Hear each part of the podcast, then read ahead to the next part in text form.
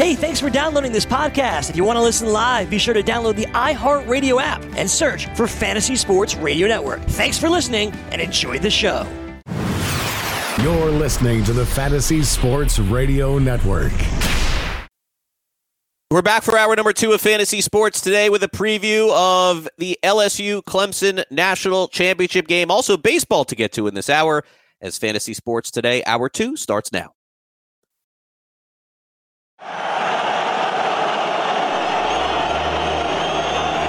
Fantasy Sports Today.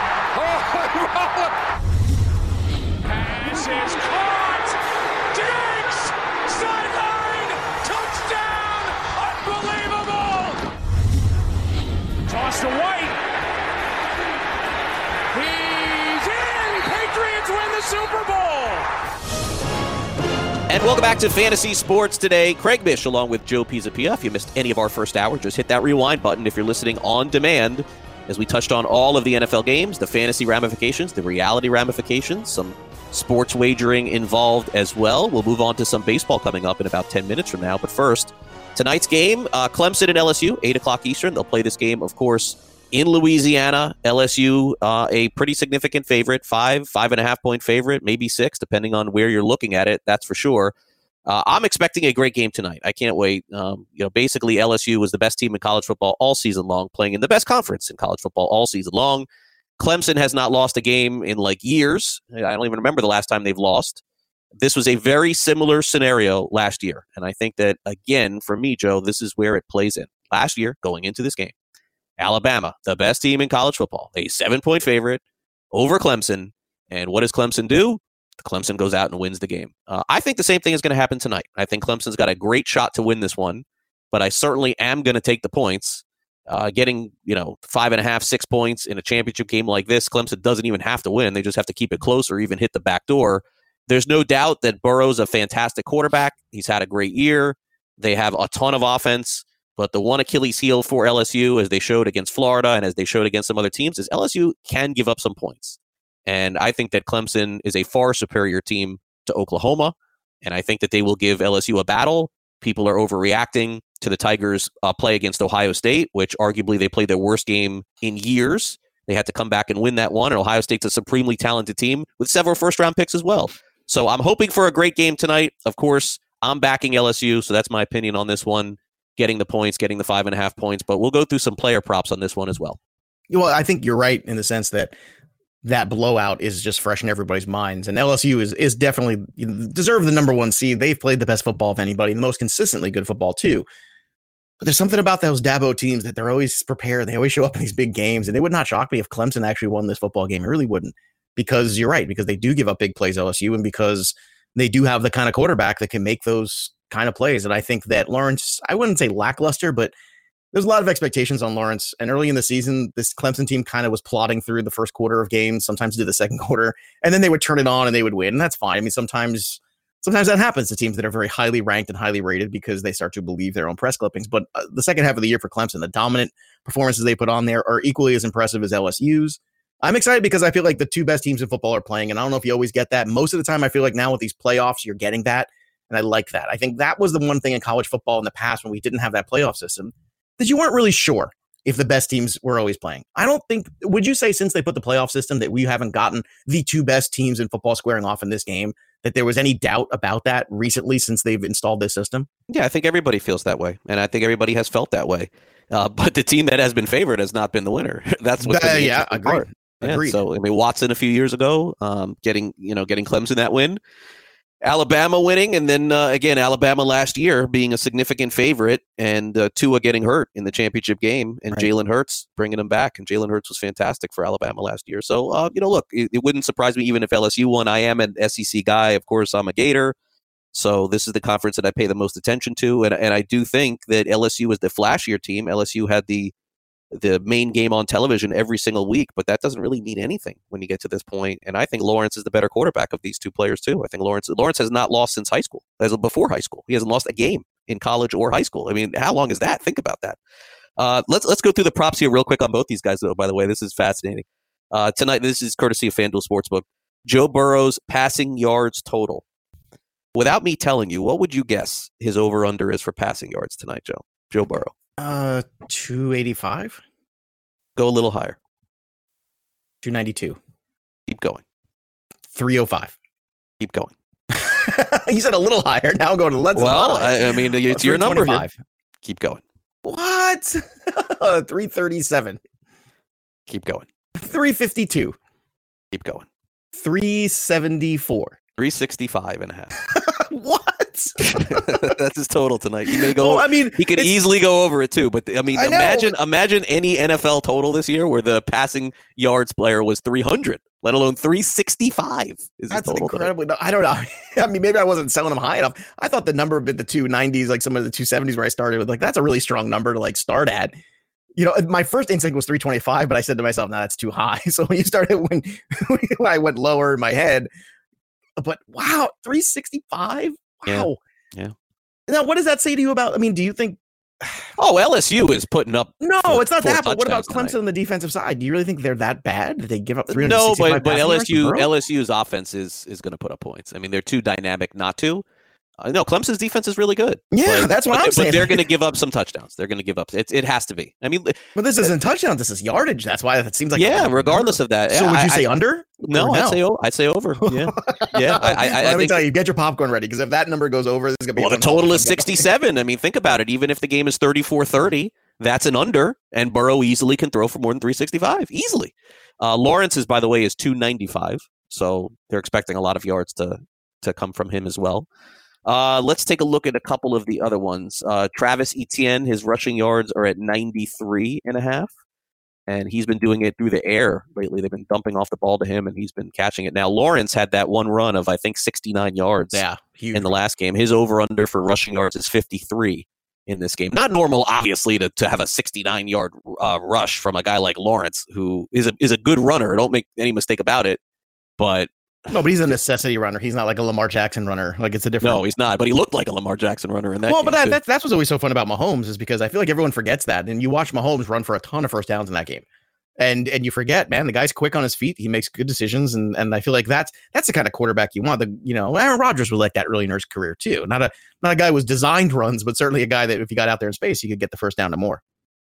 Uh, let here's some interesting ones too. Uh, LSU's uh, Joe Burrow to pass for 400 plus yards and LSU to win is only two to one. Like that's like that just tells you that those two things are not they're not far fetched. 400 yards and I hope LSU we're not wins. disappointed. You're really setting me up. I'm like, uh, I want this game to happen now, the way you're talking about it. But like, I, I hope You we're not underwhelmed. I just, Nah, don't you know. won't. Be. It's impossible. There's gonna there, there's gonna be a minimum of 50 points in the game.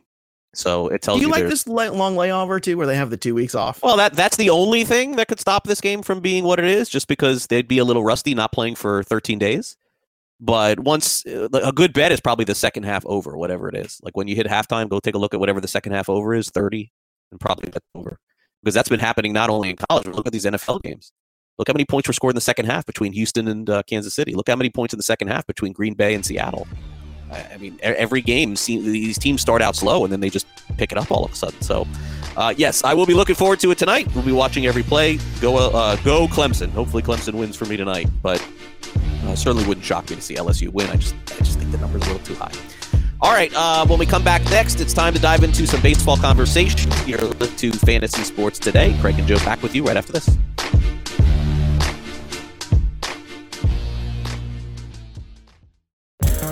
Want to be the next daily fantasy millionaire? Dunk on your NBA DFS competition with dailyroto.com and dominate on FanDuel and DraftKings this season. Compete with the pros with dailyroto.com, optimizer, and the most accurate projections in NBA DFS, plus lineup alerts, breaking news, late swap support, and much more. Save 10% on winning NBA DFS advice with promo code DUNK. Visit dailyroto.com backslash dunk to learn more.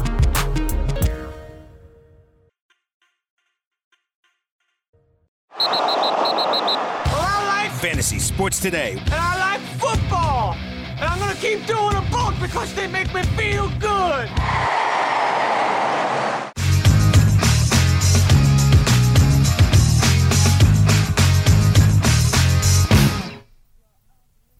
And welcome back to Fantasy Sports today. Craig and Joe back with you here for hour number two. Dr. Roto's coming up at 2 o'clock Eastern with a recap of all the games over the weekend Early look at the AFC, NFC championship games coming up this Sunday. Joe and I will dive deeper into that as the week goes on. But let's start off with the fantasy baseball and baseball recap from the weekend. We had some signings here, Joe. So we touched earlier in on the show about Todd Frazier, who signs a one year deal for $5 million with the Texas Rangers. As it would stand right now, he'd most likely be their starting third baseman. He could also be their starting first baseman, Ronald Guzman, who I love so much and has appeared on a lot of my shows have known very well. I think he'd be the first one to tell you he had a disappointing year last year. Had to uh, great defensive first baseman, but struggled offensively. Frazier could be their first baseman too. Let's make no mistake about it. But that will depend on what else they do. He was clearly not the same player as he was in Cincinnati or even with the White Sox, Joe, when he went to uh, last year with the New York Mets. But this is basically, I think, a more protection signing for him and probably only an AL only type player at this point. Yeah, I think so too. It, it gives you flexibility. Um, we'll see what happens and how they use him. Like you said, is he going to play first, third? Is he in a rotation scenario? We'll see. Uh, it was good to see him, you know, bounce back and play more games because that was kind of the knock. If you go back 27, you know, 2018, he missed significant time. So the fact that you know 34 years old, he's coming off 133 games. That's that sounds about right. He still missed time last year, but I think you look at the fact he had 250, which is the highest batting average he's had since 2015. That's a positive spin and uh, the the pop is still there. Uh, we'll see how this ballpark plays. That'll also have a lot to do with it. But I think you're right. This is one of those deeper, uh, you know, when you're in those 20 team leagues, Frazier's a guy because of the position flexibility that might kind of pop out to you because he's got a little power or those AL only scenarios. So it was a good signing too because I think the one big positive on Todd Frazier from a non fantasy standpoint is he's a clubhouse guy, locker room leader. Everybody loves him. He was a big part of that Yankees run a couple years ago too when he was playing there. And every, you know, people love Todd Frazier. He's one of those good dudes. And I think that's important too because, you know, Texas is still a relatively young team on the offensive side. So I think bringing in a guy like Frazier, a veteran like that, is very positive. And I think they need more major leaguers. I feel like that's something they've lacked in that organization for a while. They've had a lot of guys come up through the organization and play, but having some real solid veteran leadership around them, I think is a big positive. So I like the signing from the Ranger standpoint, from the baseball standpoint. From the fantasy standpoint, I think it's just really hard to get excited about Frazier because you don't know how many games, where, where the at bats are coming from. And who knows? They could still sign. I don't know if this stops them from signing Josh Donaldson. It certainly makes it less likely, but uh, look, I, I can't get excited about Todd Frazier playing every day at third base for my fantasy team. Yeah, it's funny. A month ago, uh, Josh Donaldson signing was like quoted as imminent, and we're still waiting here. Oh, run away from imminent. like that's yeah. never the case. Uh, Alex Wood waited till deep into the offseason to sign. He goes back last night, Joe, to L.A. And a couple of years ago, Wood was fantastic with the Dodgers, and uh, you know hasn't had the same success since. So he goes back to the place where he did. It is a very tough rotation at this point to crack, I would think, for him. But there's certainly that chance with Hyun Jin Ryu moving on maybe he's got an opportunity there, Joe. Throws from the left side. If the Dodgers are looking for that, you know, different look kind of guy in the back end of the rotation, health is, you know, always a concern with Alex Wood too. But maybe he brings back some of that magic that he had a couple years ago. Well, yeah, and you're right. Going back to 2018, he made 27 starts for them, uh, 33 appearances at 3.68 ERA. Strikeout to walk ratio was good. He had eight Ks per nine. That's about where you want to be. Uh, you know, Alex Wood, once upon a time, was a guy that looked like he would be a front of the rotation guy with the Braves. He had that glorious 2014 season, and then you know just a lot of injuries after that. And unfortunately, last year he just made seven starts. He only threw 35 innings, so it's a really good marriage for both. I think for Alex Wood, he goes back to where he's comfortable, where he had his latest success. That's a big positive. And you mentioned, okay, what's the fifth starter spot? Look, I, I think he's basically guaranteed a rotation spot here. I really do because you got Kershaw, Buehler, and Maeda at the top. Urias, we'll see how he transitions into the full time starter role for a full season. I know they signed Nelson, a couple other guys too, but it feels like Alex Wood, at the very least, has the front for you know has the front runner position for that fifth starter spot and i think he's a sneaky ad in a lot of those deeper leagues because uh, if history teaches us one thing you want alex wood in the first half of a season rather than the second when breakdowns and stuff like that starts to happen so alex wood is a nice little late pitching uh, pickup. And I've got uh, the LABR draft coming up in just uh, what, like say three weeks right now. So that could be a guy towards the end of a draft. I might throw a little uh, draft capital his way. Yeah, they they uh, have Stripling, who they would you know clearly use as a starter. They have Dustin yeah, May. Dustin May's out there too. Yeah, they, have they, options, but they I think if some they options, had their druthers, yeah. they'd like Wood to win that gig. I think he's there. They probably said to him, "Look, you go out there, you you get this job. We'll give you every opportunity to get this job and be the front guy." And then we'll see what happens. Like, is he going to make 30 starts? Probably not, but no, it's it's a so. it's a good idea to bring him in. I think it's yeah, you never enough starting pitching in this league. 15 starts sounds about right for him this year, but um, he'll have to prove to be healthy and be effective too. That's not always been the easy case with Wood. Uh, Jedd Gyorko uh, goes to the Milwaukee Brewers on a one-year deal.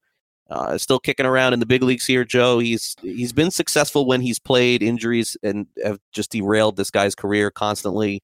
Uh, you know, when he's played in St. Louis, he was actually pretty good at different points. The good news for him is that if you think about going back to 2018, so much has changed with the Brewers. Eric Thames is gone. Travis Shaw is gone. Jesus Aguilar is gone. I know they've brought in Smoak and they brought in Avisail Garcia. And I would think that Gyorko is probably still left for the same role in Milwaukee that he had in St. Louis, which is a guy that's just going to basically come off the bench. But should anything happen to Keston Hiura or anything happen to, uh, you know, to, to Smoak or anyone that's playing for this team, Gyorko would force himself into a role. So I guess – for the time being, probably an NL only player again, very similar to the last two guys that we talked about. Maybe would a little bit more value in a 12 teamer. Uh, but uh, Gyorko is back again and probably a part time player in Milwaukee. Yeah, nothing to see here in fantasy. I think even in NL only, it's a scenario where you own two brewers. Like if you if you own Hiura and Smoak, or you own Hiura and somebody else that you would consider, well, you know what, maybe for the bench depth because you know you're just looking to to cover yourself a little bit for insurance. I can understand. And then well, they lost a lot of players. I mean, a lot. they did, but I just I don't know. I think there's a lot of guys ahead of him, so it, it, would take an injury for him to get significant playing time. So in terms of mixed leagues, this is a waiver wire guy right now. And and you know, Gyorko's had some moments. He certainly flashed the power. We know that. He's always had that hard hard time kind of taking over a job because defensively he leaves something to be desired. So um, you know, it's one of those monitor things. So it's good to know where he is. And I'm glad he found a job because he's still, I think, a decent player at 30. You don't want a guy's career to be over. But in terms of fantasy, I don't think there's too much to take away here from this. Yeah, I mean he's got a shot to play though. I wouldn't I wouldn't rule it out. I mean Sogard, I mean Moustakas is gone too. So mm-hmm. Sogard is their is their starter. Um, you know, Ryon Healy they picked up also. Um, you know, Braun moves to first. I, there are a lot of the Healy parts. signing kind of hurts Gyorko a little too. Oh yeah, I, look, I think he opens guy. up. He opens up, and you would put his total plate appearances for the season probably around 250. That's what that's what you would guess. But only he's only one ineffective player or one injury player away from playing. So I, I think that in an NL only he'll go for two bucks, three bucks. Not uh, not impossible to see that. Uh, Miguel Sano got a contract extension over the weekend, Joe, and I know that his his career has certainly been fluttering around with injuries and ineffectiveness, but the Twins are buying in here. Uh, he's going to be that one player that you want to throw one dart at in a league, a lottery ticket type dart, because you know he could hit 30, 40 home runs for sure. The question is what else comes with it. He's had all kinds of injury issues, but the Twins buying in here on Sano. Yeah, they are. Uh, Sano's been a very frustrating player because the upside and the power is all there. A lot of Sano's issues were also commitment. He would come into camp in awful shape. He would come in not prepared. And what you can get away with when you're, you know, at single A and double A. You can't get away with in the major league level. And I think there's been a bit of a learning curve. And I think it's been great for him to have the kind of lineup support he's had in the last year or so. And 34, 79, 76 is a pretty good slash there. Yeah. I think you'll take that to the bank. And let's keep in mind, he only played 105 games last year. So the guy had 34 bombs in 105 games. I'm not the big extrapolator. He's also never played more than 116 games in a season. So if this guy gets to the 100 and let's say 150 benchmark, this is a potential 40 home run guy with 90 90 possibility in that lineup especially. It's possible. That's pie in the sky. That's best case scenario. But even if he just played 150 games and gave you basically the same you know 80 80 and 35 i think you'd take that to the bank as well and be thrilled. Or even 30 80 80 i think you'd yeah. be loving that. He had 247 last year. The on base is really what's important. He bounced back from an awful year of obp from the 281 range to 346. So that's a big positive too. He still strikes out way too much in points league, so keep that in mind. But in terms of overall talent, this guy has a lot of upside and he should be a guy you should be targeting for power because he's got in spades and he's only 27 years old. So we haven't seen the best of him yet. All right, we'll take a quick time out on fantasy sports today. When we continue, we'll dive back into some MLB win totals here on the show. Uh, opened up last week over at PointsBet in New Jersey. And from what I'm told this week, uh, Vegas is going to have some as well. So we will dive into those as we continue our conversation next on Fantasy Sports Today.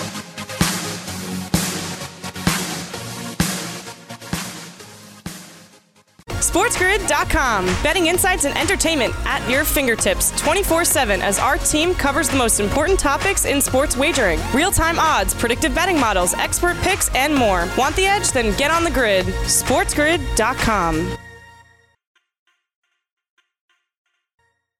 Fantasy Sports Today with Craig Mish and Joe Pisapia.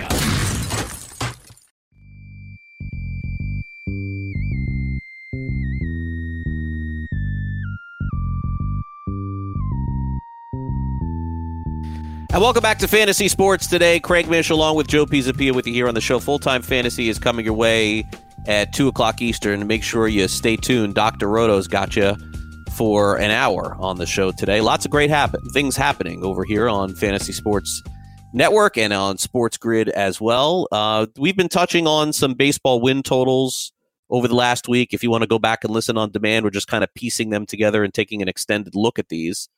So uh, let's dive back into the Los Angeles Dodgers, which is where we left you off last week. The Dodgers total is 98 and a half, a little slant toward the under at minus 120, which is rare looking at point spreads odds here, but their over is plus 100, so you can get a little value on that. Their under is minus 120.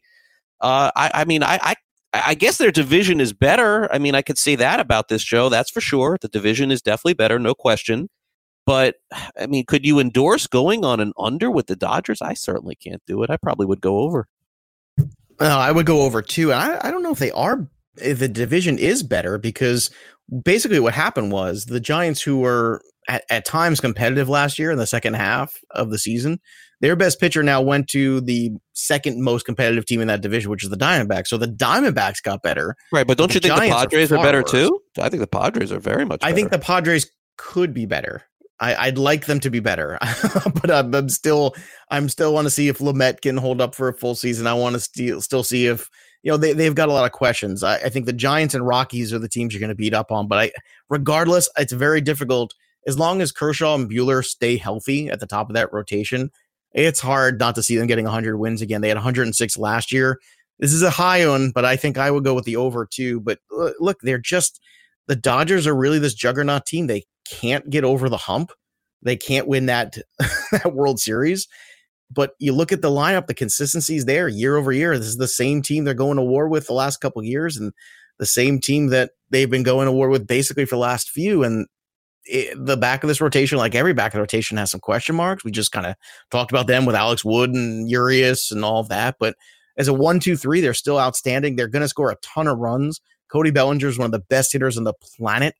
And they have a lot of lineup depth too. And if they add Gavin Lux to this lineup here at second base, we'll see how that makes an impact too. But there's not one easy spot in this lineup. This this is one of those National League lineups. To me, it runs like an uh, American League lineup because there's there's just nowhere to there's nowhere to run. These guys just hit all up and down this lineup. So it's just a matter of Buehler and Kershaw staying healthy. If those guys make 60 starts between the two of them, I think they're a 100 win team again. Yeah, I, I, think the the Diamondbacks are better. I think the Padres are better. Uh, we're going to have to see what happens with the Rockies because losing their one key play. I don't know what direction the Rockies are headed here. That's that's what I'm curious about. Uh, I don't buy these rumors and I don't buy all this stuff that's being posted. To be honest, I don't buy it. I, I think that it's going to be very hard for the Rockies to move Arenado. Um, and then the other part of this is is that what is the Rockies' choice if they move Arenado? Is it to stay competitive, which makes no sense you're going to trade your best player, one of the best players in all of baseball, and your goal is to still remain competitive. Don't buy it. Think they're tearing down, by the way, if they do that, but we'll see. Uh, and then, you know, clearly, as as we've illustrated, you've illustrated, I've illustrated, the Giants are maybe one of the worst teams, if not the worst teams of baseball going into the year. But the teams in the division are better. I think Arizona is better and San Diego is better. And so does that cause the Dodgers to only win 97 games? I don't think so. I agree. I think they go over. All right, uh, the Miami Marlins, for full transparency, I don't have anything to do with anything betting Marlins or anything like that because I cover the team. So this would be an opinion based from me. But um, they won 57 games last year. They added uh, Jonathan Villar, so you would think that a few wins are coming from there. They added Corey Dickerson. You would think that a couple of wins extra are coming from there.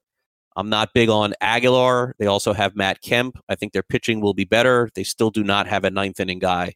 Uh, so I will just give a straight pass on the Miami Marlins. And as it pertains to doing things like this on this show, it will always be a pass on Marlins information from me. But I certainly think they'll be better than 57 wins this year, Joe. You don't get Jonathan Villar and Corey Dickerson and be worse than that. The question is, Joe, do you think that they'll be over 64 and a half wins? Uh, I don't think over 64. I don't think they've improved by seven games, especially because you want to talk about a division that's really good. The National League East might be the toughest division in all baseball. I mean, the Phillies, Mets, Nationals, and Braves are going to be super competitive teams. At any given night, they're going to run out a pitcher who's arguably better than anybody the Marlins have. Now, the good news is that Caleb Smith did show you some stuff last year.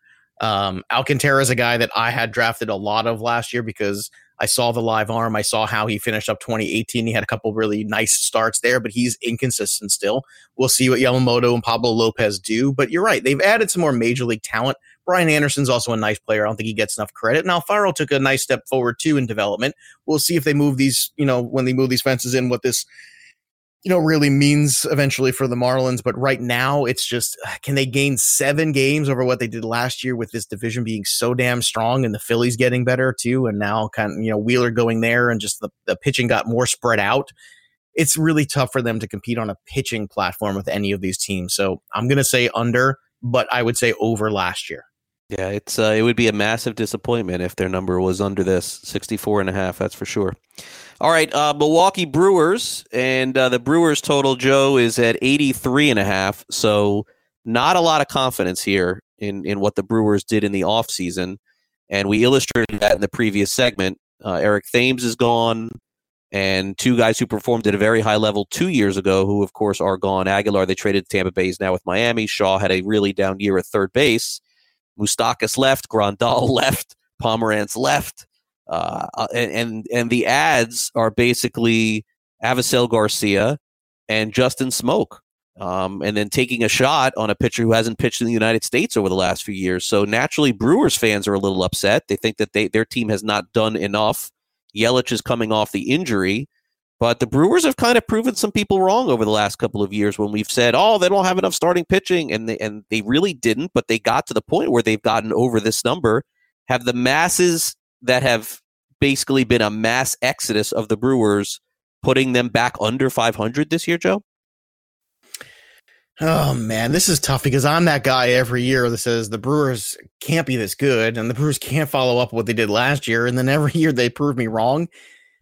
Oh man, it's just one a tough one because you look at this team, and it's the same thing. I feel like every year. Yeah. Nah, I mean, look, it's 83. It's it. I think it's spot on. I would probably pass it from a betting perspective, but when you're looking at this team from a perspective of of talent, I think the the difference going into this year is you can argue they've lost a little bit of their offensive thump. Now, Keston Hiura is a wonderful player, but it's a second year, so we'll see what happens there. Um, uh, Brandon Woodruff was terrific last year. There's another guy that I was very lucky to own in a lot of spots and picked up off the waiver wire. It's just the rest of this rotation. Uh, if if Lindblom becomes this guy that just blows people away and carries over what he did in the Asian leagues over here, okay, well, well, now you've got something there. But it's this this rotation after Wood, even Woodruff, as good as he was last year. Can we count on that again? It's very tricky. I like the things that they did, bringing in guys like Smoak and bringing in guys like Ryon Healy. I think those were very smart little additions to this team. But man, I, I, I just I have a hard time getting to this point again because I look at the rest of this division and on paper, I always feel like the Cubs, the Cardinals, and even the Reds gotten significantly better. So if I had to go, I, w- I would, like I I'd pass the number because I think it's spot on. I don't think they're an 89 win team this year. I think eventually it's got to run out. And you know what? This is a tribute to also how great Christian Yelich has been. Because let's be honest, Man, Christian. Yelich. I mean, I, I never saw this version of Christian Yelich. Nah, nobody I got Nobody did. Well, you know what? A lot of people want to pretend that they did. I don't think any of us saw. The I don't think anybody pretends that they do. I have not seen one person. I thought he that. was going to be like a batting title guy. Yeah, that's when what I everybody watched him, I was like, this guy can. He, this guy hits doubles. He hits all fields. He's amazing. He's nobody thought pure hitter. nobody thought this. Um, so so the perception is that within the division that the Cardinals right now are the same or worse. The Cubs are the same as they were last year or worse, and the Pirates are worse. And I think that's why this number is 83 and a half. It's not that they think the Brewers are any good. It's just that if the division is 20 or 30% worse, how can you make them lower than 83 and a half? But I tend to agree with you. This would probably be a pass for me, but I just wouldn't go against them. They always seem to overachieve a little bit. Uh, Minnesota Twins, uh, their uh, total for the season is sitting at 90 and a half. Uh, a clear product. You speak talking about divisions. A clear product of the division here. Uh, Twins last year got themselves the division. They beat out the Cleveland Indians. And uh, you know, a lot of the stuff they're bringing back is more or less the same. They didn't really upgrade anywhere because they didn't feel like they needed to. The Royals and the Tigers are not going to be good teams, and the White Sox are going to be better. But how much better is probably the question. So, Joe, probably more than 90 and a half is going to be needed to win the division. The question is, do the Twins win the division this year? This is another stay away number for me because I think they're somewhere in this. If I had to, I would say over. I think they can get to 92 or 93. But this is another team too where the what what are we getting in the rotation? You know, where uh, I like Berrios, but after that, Odorizzi had a nice season. Second half wasn't quite as good. Dobnak, Smeltzer, Homer Bailey, Rich Hill. This is that's not enough. So right now, I think that 90 is is t- is even tenuous if the pitching falls apart. They've got to repeat offensively. Now, granted, the, they have the lineup to do it. Rosario is one of the most underappreciated hitters in the game. I think Polanco's a tremendous player. Cruz is like the ageless wonder. Max Kepler at the top of the order. This is a really good lineup, and we just talked about Sano in the last segment, a guy who hasn't even scratched the prime yet, hitting thirty something bombs in 110 games. If he can get a full season, this is a this is a big time thumping team, and they're going to have to thump in order to win baseball games because this pitching is suspect at best. Berrios has a lot of pressure on him, and I think they've done a bad job here. I know they were going after Bumgarner and they couldn't convince him because he'd never ranch with horses in Minnesota.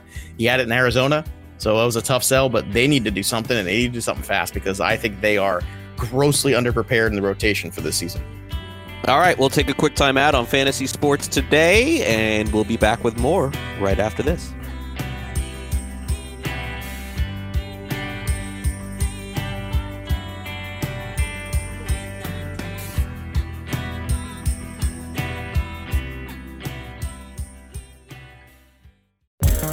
Want to be the next daily fantasy millionaire? Dunk on your NBA DFS competition with dailyroto.com and dominate on FanDuel and DraftKings this season. Compete with the pros with dailyroto.com, optimizer, and the most accurate projections in NBA DFS, plus lineup alerts, breaking news, late swap support, and much more. Save 10% on winning NBA DFS advice with promo code DUNK. Visit dailyroto.com backslash dunk to learn more.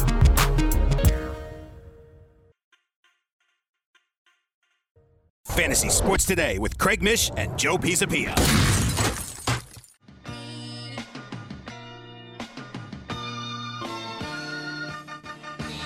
Welcome back, Fantasy Sports Today. Craig Mish, along with Joe Pisapia, with you here on the show. It is time to dive in to some fantasy football fallout. That's three Fs. That's like the grade that we get usually on this show when we're done. We get an F. We usually get an F.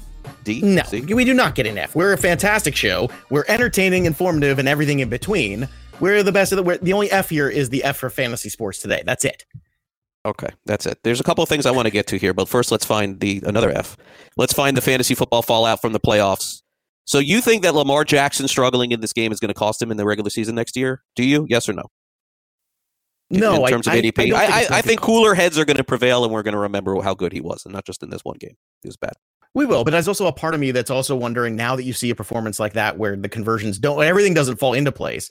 It's always magnified when it happens in the playoffs, as opposed, and you know, you know this, we all know this. When a, when a player fails, when Clayton Kershaw fails time and time again in the playoffs, it magnifies a little bit, and and you kind of carry it with you for the six months of the offseason or four months, whatever it ends up being.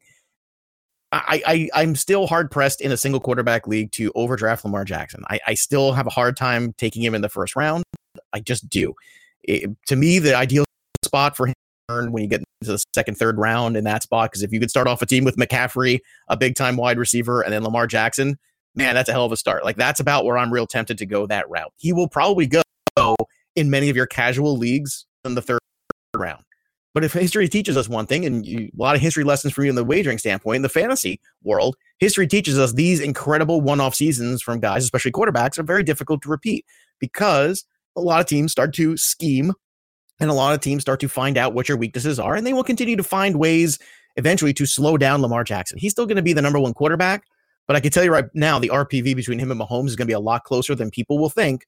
And if I can get Mahomes as a quarterback in round four or five, I think I'd rather have that value and continue to pound the wide receiver running back class of people. Now, I'm not sure where you sit with Lamar Jackson. It was still a pretty good game from a yardage standpoint for him, even though they lost. But do you sit back now and go, okay, it's been a great year from Lamar Jackson. Do I want to take everything that I've seen, including the playoffs, wrap it up in a bow, and say he is still a player that I would take with my first overall pick in a in a fantasy football draft and forego all over depth and really have to kind of play from behind there in order to do that when you only have to start 12 quarterbacks in most leagues? You know, you you illustrated this a few weeks ago. That made a lot of sense. Um, I, you know, I th- I think Jackson's probably going to go to somebody in the first round because of his rushing ability. You, you just can't ignore that. But I I think that if you were able to, and the perfect scenario which wouldn't play out, which would be he's a late second round pick, and you're able to get him and then come back around in the third with your third player and having Lamar Jackson as your quarterback would be outstanding. But Joe, I don't think he's going to last that long. I, I, I think that he is he's going to go in the Mahomes range. I think from last year, and I know he's not going to throw for nearly as much touchdowns as Mahomes, but you're basically getting a second running back in the first round or the Yeah, second round. And Mahomes So- didn't return that value this year because he missed some time. And also, and also, even when he was in there, he had some weird lines where it was like one touchdown for 225. And that was, you kind of scratch your hands like, well, that wasn't Mahomes last year because the 50 touchdown season is hard to repeat. These, these giant seasons are very difficult to repeat. And with Lamar Jackson, it was not only the rushing, but also the passing touchdowns. Uh, Do we really think he's going to throw for 35 passing touchdowns again? I don't know. I think everything broke right. And you are absolutely right. We like to call them on the Black Book podcast. We like to call them the Ruben Boob leagues. Like your your, casual fantasy football league. ESPN is going to rank Lamar Jackson probably what overall. I, I'm going to guess his overall ranking is going to probably be somewhere. It'll be McCaffrey. It'll probably one other running back, and then probably Lamar Jackson, or it'll be Michael Thomas maybe. But Lamar Jackson, because he is the star right now in fantasy, he's going to be rated very highly. He's going to be rated in the top five overall on ESPN and some other major places.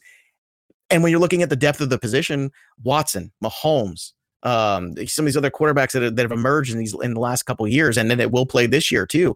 You, it's very difficult to justify taking that draft capital and using it that early. And I wonder how what those teams are going to look like when you try to build them because who are your running backs going to be? Who are your wide receivers? Lamar Jackson is great, but you can have, have Lamar Jackson and not be a playoff team in fantasy. It's possible. All right, let's move on to uh, to Mark Ingram, and there's going to be a lot of people that are going to be really off him next year, Joe. They're going to move on from him. Uh, they're going to throw age out there. They're going to throw usage out there. They're going to throw this playoff game out there. He was a monster this year. He gave a ton of fantasy value. Uh, but Hill is there, and Edwards is there, and some other options are there as well. Do you think we've seen the best out of him? I think we've seen the best out of him. Yeah, I think that's that's the question: is can it get better than this? And I was the buy buy buy person on Mark Ingram this year because all those arguments people said, well, he's not in New Orleans anymore. Well, he's not this. He's old. He's all these things. And I said, look, the Ravens are going to be the most run heavy team in the NFL. I don't care who the running back is. You want whoever that guy is. And this year it was Mark Ingram. I don't know if it's going to be Mark Ingram this coming season in 2020. That's where you have to slow the train down a little bit and think about it. Okay, now he's had a whole season as being the number one wasn't him and Kamara. It was just Ingram. It wasn't Ingram missing four games because of suspension. It was Ingram for 16 games. And by the end of it, that calf really started to bother him. And although he's still a very good running back, you have to start to be concerned and start to wonder will Justice Hill be available more? Will Gus Edwards be that guy? Will they bring in somebody else? There's a lot of questions around Mark Ingram. And this was the year to own him because he came at a huge discount. Next year, he will not come at nearly that discount because the stats of 2019 will prop up his value, and everyone will say, "Whoa, look, they ran the football more than anybody else." Now, yeah, I told you last year, and a lot of other people told you they were going to be the most run-heavy team. But now that he's had a year in the most run-heavy offense, how does that affect him? The cost is going to be very prohibitive, I think. So I'm probably going to stay away from Mark Ingram unless he falls precipitously and people once again underrate him. But I don't think that's going to happen. I think people are going to look at this Ravens team. They're going to love this Ravens team. They're going to love the carries, and they're going to think about that more than they think about anything else. Yeah, and uh, I, I think a fair assessment all around on uh, on Baltimore. Um, let's move on to the Vikings here. Uh, two years ago, not this past year, but two years ago, Adam Thielen and Stefon Diggs were going into this year's draft being what, like uh, wide receiver ones both, right? Uh, Yep, I, they I, were both I- over I- a thousand yards, both over ten touchdowns, both going somewhere in the late second, early third in that kind of conversation. Uh, Dig- Diggs the first half was miserable. Um, Diggs in the first playoff game this year was miserable and showed that. Thielen couldn't stay healthy, but then all of a sudden when he was, we saw how good that he could be. I think that these are fascinating guys. They're going to go lower, and no question. Thielen's going to go Yeah, a lot yeah. lower in drafts next year. Will Will there be a spot where these guys have value, Joe, going into next year, or do you think that the Vikings game plan? uh, Basically, this. Do you think that they feel like they had a successful season, the Vikings overall, or is this just the Dalvin Cook show going forward? Well, here's the question: Will it be the Dalvin Cook show, or is he going to hold out in this fourth Yeah, he could too. He could too. This Yeah. is they've lost their OC. They Dalvin Cook could hold out. Madison's there. Thielen had a ton of injuries this year. Diggs was, like you said, very inconsistent. Even when he had great games, he would come back with a stinker the next one. This is a real tenuous situation. The Vikings could fall off the face of the earth this year. I, I really think that's possible. And I'll tell you what, I'm going to give you a name who, you know, last year, if we were talking around this time, there was a name that I would give you called Chris Godwin. The name I'm going to give you this year is Deebo Samuel. Deebo Samuel is going to go in this same range as these guys. And I will take Deebo Samuel over both of them all day long because I think Deebo's younger, Deebo is fresher, Deebo is getting better as he goes. Deebo is the main target in terms of throwing the football there. And he has a secondary guy in Kittle there who offsets it a little bit, and Kittle's a beast. So for me, you're talking about the the kind of wide receiver that's going to be drafted in the same conversation as Thielen and Diggs. And I think Deebo is that kind of guy. And there's probably another one or two that I'm not thinking of off the top of my head, but he pops right away. And I'll take Deebo Samuel over both of these guys next year because we don't know, number one, who the coordinator is going to be, how this offense is going to run. Ken Thielen, after back to back enormous volume years, sustain a healthy full season in 2016? I don't know. Is this part of the reason people, you know, he wasn't undrafted free agent? Did people worry about him and the frame holding up and all this stuff? But Stefon Diggs is another one too. He could not be on the team possibly too. There's been even rumors in the off. Mhm. There was rumors about him trading at the deadline. Those Yeah, rumors there are going to were, circulate yeah. everywhere this offseason about them moving him too. This could be a very different Vikings offense in 2020. Yeah, I, don't like the direction that they've gone here. Their defense is great, but uh, when I picture the Vikings going into the year, I pictured, you know, 25, 26 points a game. And and Cousins, by the way, did have a really good year, He had an incredible What? run. But but I, I think that there's something missing there. I think that there needs to be a little bit more. Um, let's end with this one, and then I want to get into a different subject real quick. Uh, Houston's running back. They're just going to draft somebody, right? Like, I mean, Hyde's not. He's not. Hyde's not going back. I don't think to Houston. Well, Um, you know, it's funny. is He was good. He was then you go, good, okay, but Are they going to cut Lamar Jackson? Do you want? I mean, Lamar Miller. Lamar You're going to have Miller, Lamar yeah. Miller. Like they're basically the same guy. So do you want the guy coming off a thousand yard rushing season, or you the guy coming off knee surgery, or do you want to scrap it all and I go after a scrap it all. Derrick Henry? No, go no, after no, a, no. a- draft pick. um, draft pick. Yeah, draft pick. Yeah. Well, because because you also go Melvin Gordon route too. There's Yeah, there's I there. Yeah, nah, I, I think I think they bring back Miller, and and Miller shows he's healthy. Hyde's gone, and they draft a guy. Uh, It would no matter what they do. I think they have to draft a young running back in the third round, fourth round. well, it's a good like class to do it in because Yeah, gonna be those absolutely. You know, I, I think two years ago, if you would have said to me who was the leading rusher on the Houston Texans in 2020, I would have, or 19, I would have not even batted an eyelash and said Foreman. I thought Foreman was going to be really good. He was Foreman really was good in be good, college too, and he just completely was- fell off the radar. Man, so I bought into that two times. he was great hard at Texas. Well, and it cost you nothing to know. Like he was one of these guys. He was great at Texas. You looked at, you watched the film, you go, "This guy's going to be a stud." And I guess a lot of work ethic issues, a lot of commitment issues, a lot of things like that. And then the health issues did not help. And I I bought in hard, not once but two years in a row because it didn't cost you much to find out. And I was with you. I thought at some point in time this worm would turn, and it never did. And now he's gone. So now it's it's wide open again. So I, in the draft or somewhere else. The Texans need to find some more playmakers because Hopkins is not enough. He's doing everything he can, but you'd need more than Kenny Stills, more than Fuller, because Fuller's never on the field, and certainly more from the running back position too. All right, uh, I want to end with this on the show today. All right. The the Academy Award nominations came out earlier this yes, they morning. did. And I and I don't need to go through them all, but I will tell you why I'm excited about this. And and normally, um, and normally I uh, I am not excited about it. You know why, Joe? Um, because awards for art are stupid. Because I've seen some of the movies. Oh yay! I know some of the actors. Hey, I know this. Well, it's because of Netflix, right? Because you can see movies on Netflix and you don't have to leave your house. I mean, I've seen The Irishman. I mean, like, Mhm. I, I, yes, like I I've wish I didn't. It. was three hours Not- of my life. I'll never I, saw back. Knives Out. Like I've seen some. That's the, the one I really want. Everybody who's seen Knives Out tells me it's fun. You It should was see fantastic. Yeah, I can't great. wait to see that. Uh, like the that marriage, was the one they the didn't marriage send me. movie, the marriage story, a marriage story. I didn't get through the whole thing, but it, uh, I just it was a, like a somber movie. But but that is what Netflix has given me, Joe, the ability that I've seen some of these things. So when the Academy Awards happen and people win, I got a shot of knowing. I, I've done this, and I've talked about this on my fantasy shows too. The last maybe five years, six years, ten years, and every year it's like, nope, yeah, I'm out. Didn't see any of it. Nothing. like this year, I've seen some of them. I'm very excited hey, for that. The only reason I see them is because Screen Actors Guild sends them to me because I still vote for SAG Awards. So I get sent the Joker. I've got Bombshell next up on my list. I got I saw Jojo Bombshell. Rabbit. I saw Bombshell too. I took my mom to see Bombshell. Did you like the Bombshell? It looked No, I pretty I good. did not like the Bombshell. You did not like it. It looks that good. I was horrible. Curious. was. I'm a big Charlize Theron fan. It was very Uh, boring. Very. boring. Atomic Blonde was just fantastic. I am God, pumped up for the Academy Awards because I can I can honestly say I know some people. in he's all in on the Academy. No, Academy. the last this few year. years, I'd be like, no, I have no idea what that is. Never saw this, never saw that, and now I know Hey, the you- actors. and You want to see something fun on Netflix? There's a documentary about the making of the toy line and the creation of Masters of the Universe. I was a big He-Man kid as a kid.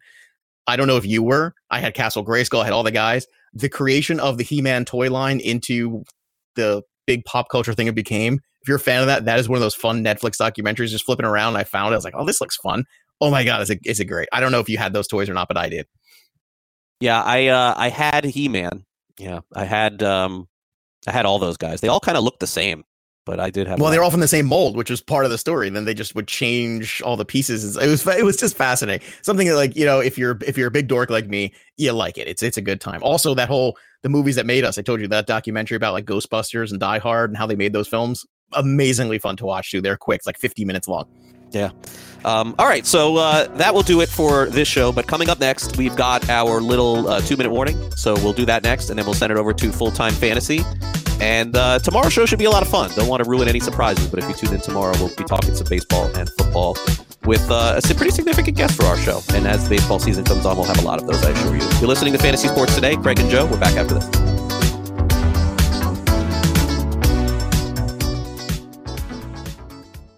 SportsGrid.com. Betting insights and entertainment at your fingertips 24 7 as our team covers the most important topics in sports wagering real time odds, predictive betting models, expert picks, and more. Want the edge? Then get on the grid. SportsGrid.com.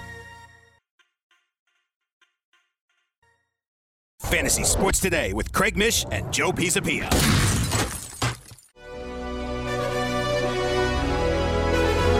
And welcome back to Fantasy Sports Today. As we leave you on the show on Monday, we must leave you with a very intelligent thought. And so to carry that out with very high level of execution is my co-host on the two minute drill, Joe Pisapia. The two minute warning. Two minutes, get your sh- together. Is that gonna be enough time? Well, that's very high praise, Craig. I appreciate that. But I want to talk a little bit about broadcasting because apparently it seems like ESPN is ready to go all in on Tony Romo and make him the highest paid NFL analyst out there in the broadcast world. They've taken a lot of heat for their bad Monday night team over the years, and they moved Booger McFarland into the booth uh, after Jason Witten decided he still wanted to play football. And Booger McFarland knows a lot about the game of football, and Booger McFarland gets made fun of a lot on Twitter because sometimes he says obvious things or silly things, but the man does know his football. And now it seems like he's on the precipice of being replaced by Tony Romo, another guy that knows his football. Now, a lot of these ex players know their football. That's how they become analysts. But becoming a broadcaster is a little bit different of an animal. And if Tony Romo is going to be the highest paid analyst and he's already the number one over at CBS, he needs to understand that the word especially does not exist. He uses it often. And as a professional broadcaster now, not an NFL player, especially is not a word. The word is especially. And and these are little tiny simple things that you can correct. But my goodness, if you take a shot every time Tony Romo says especially, you'll be hammered by the third quarter. I believe me, believe me when I say it, you will be hammered by the third quarter. So if Tony Romo does indeed take this deal and does become the highest paid analyst, he has to hold himself to a little bit of a higher standard too. As should all the guys, because I know they have great preparation, they work very hard at what they do. But at the end of the day, you're a broadcaster now, and you have to step it up at a different level. That'll do it for the show. As Joe Pisapia says, different levels is what we're about. We'll be back tomorrow with another award winning show. We got full time fantasy coming up next for my producer, Sean Glastamaki, my co host, Joe Pisapia. I'm Craig Mish. Enjoy the college football championship game tonight. We'll talk all about it tomorrow afternoon. Have a great Monday, everybody. See ya.